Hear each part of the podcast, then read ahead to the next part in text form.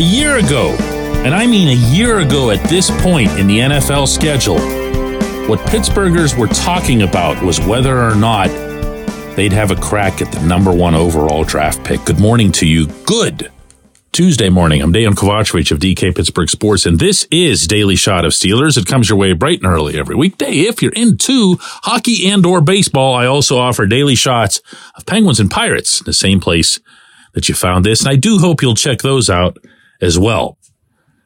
It'll be Steelers versus Packers this coming Sunday. That's a 102 p.m. kickoff at Acrisure Stadium, and it will represent the beginning of the same stage of the season as a year ago, except that a year ago, the Steelers were two and six and this year's team is five and three and way more people are way more down, I think, about this team than that team.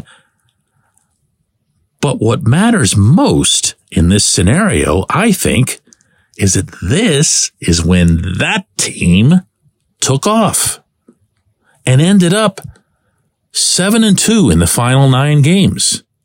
And this one, no one believes that. Now, there's, I couldn't find 10 people in the city of Pittsburgh, Allegheny County, Commonwealth of Pennsylvania, United States of America, United Earth Planets, or whatever they called that system in Star Trek I can't find 10 people who think that there's any possibility that this team could do what that team did. Even though, even though what that team did was really pretty basic stuff, meaning to go seven and two down the stretch. I'm going to break it to you in three different steps. Number one, have an easier schedule. Uh, people hear that and they want to bite my head off. You can't say that. They aren't in any position to take it. I'm not saying you take them easier. I'm saying that the caliber of the opponents that the Steelers are facing the next few weeks is lesser than the caliber of the opponents they've already faced. That's not me talking. That's math. That's data. That's available to everyone. Strength of schedule. Now, whether or not they make the most of it is a separate subject, and I'm not suggesting that they're in any position to look down their noses at anybody, but the schedule is easier, and that also was part of last year's framework. Number two, run the ball. What do you know? Somehow, last Thursday in beating the Titans, all of the focus, or really, really close to all of the focus, regarding the offense went to either Kenny Pickett's inaccuracy. Imagine that he'd have a hard time throwing the ball where he wants to with a busted rib, but Kenny's inaccuracy. And then the George Pickens nonsense, meaning first off that he blew what should have been an easy touchdown and then from there, decided to go onto Instagram and wipe out his photos and do all kinds of other stuff that I knew was going to be the only thing anybody was talking about, even though the Steelers won the game and improved to five and three. That's the kind of stuff that we as a sporting society latch onto. What happened to George? I heard he wiped out all of his Instagram pictures. Oh no. Where do you think he's going to go? You think he's just going to walk out on the team? Forfeit his paychecks? What actually did matter for the offense from that game was that they ran the ball for 166 yards. 166 yards with an average carry of 5.5. Jaylen Warren led the way with 11 carries for 88 yards. He averaged 8.0 per touch. Even Najee was better than his usual self. It took him a lot more carries, 16 carries for 69 yards. That was roughly half of Warren's average at 4.3, but he got yards and he also got a 10 yard touchdown. The Steelers had 166 yards rushing on the ground. When they were 7 and 2 last year, the single most standout statistic from the entire nine game stretch there was that they averaged 146 yards per game, which is 22 less than this. But they took care of business on the ground, not just their running backs, not just the play calling, the offensive line, the wide receivers, and of course, getting the passing game to be at least efficient enough so that you can keep opponents honest and get them backing off the line of scrimmage. A lot of that happened against Tennessee. That mattered a lot more than Kenny throwing through a busted rib or George having another tantrum. Number three. And don't overthink this one either. Got to stop the run. The one thing the Steelers defense has yet to do on any sort of uh, consistent, much less impactful basis is stop the run. Why? Well, obviously Cam Hayward's been missing for most of the season. Cam is back. Cam had six tackles in the game against the Titans. His presence wasn't felt the way you would expect uh, from a player of that magnitude, but he was just coming back after several weeks out. Uh, he probably came back early, though he doesn't want to admit that. Well, now he's got 10 days. He's got a 10 day break between the Tennessee game and the Green Bay game. Get Cam back to being his usual self. Get Larry Ogunjobi uh, operating with a little bit of additional rest for that nagging foot.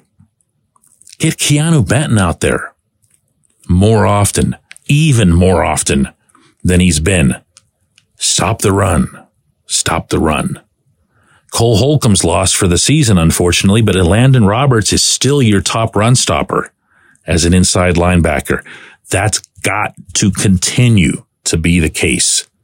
The focus of all three, and yes, I'm using the number three inside linebackers meaning Roberts, Kwon Alexander, and you'd better believe Mark Robinson's going to get back in the mix now, has to be on stopping the run. You know what Robinson's strength is? Stopping the run. So stop the run. You know TJ Watt's going to do his part on one side. You know Alex Highsmith's going to do his on the other in terms of sealing the edge. Stop the run. If all three of those things play out, What's what's so unreasonable here? When we come back, J1Q. This segment of Daily Shot is brought to you by our good friends at Mike's Beer Bar. They're located on Federal Street, directly across from PNC Park. Mike has more than 500 beers on tap, including from more than 50 local breweries. Stop in and say hello. Tell Mike we sent you. Mike's Beer Bar,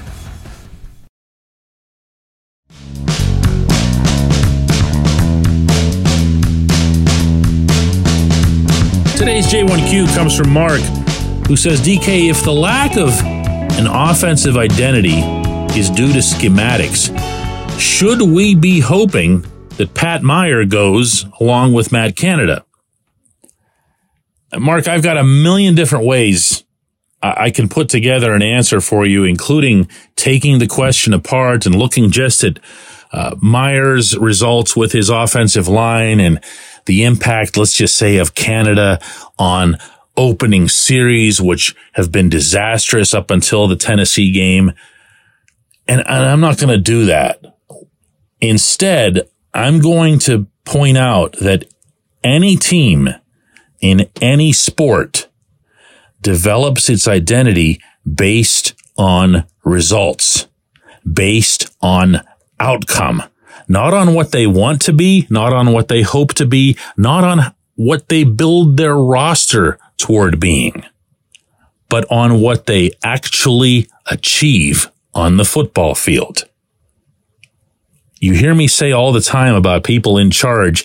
Don't listen to what they say. Watch what they do. Well, that applies here too because the Steelers can tell you, oh, we want to be a diverse offense. We want to utilize such and such weapon. We want to work the middle of the field. We want to get Calvin Austin involved. We want to throw deep to George Pickens.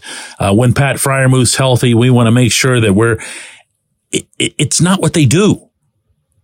It, it can be occasionally, but it's so clear to me after you know, two and a half seasons now of the Canada offense that all they actually want to do, everything boomerangs back to the same default mode of running the football. If they had their way, the ball would never see the air. They would just run the football. So that is the identity, but it's the identity right now because they just ran for 166 yards and you better believe they're going to line up to try to do the exact same thing against the green and gold this weekend. They're not going to think, wow, how can we trick them? So if that happens, and within that, if the offensive line blocks the way it did against the Titans, and believe you me, they were happy with their performance for the first time, maybe all season, with Isaac Seumalo saying afterward, that was it. That, that was finally it. And he was right. He was right. They went against it, not a great, but a pretty good defensive team, certainly up front. And they made things happen. And they made it happen with the running game. If that plays out, you don't have to worry about who you want to have fired. Just, you know, enjoy cheering for the team. You know, that's all right too. That's acceptable. I appreciate the question. I appreciate everybody listening to Daily Shot of Steelers. You guys are nuts. You guys are nuts. You can't, you're going into the game wondering who it is that you should boo or want to get fired. Watch the games, enjoy the games. We'll have another one of these tomorrow.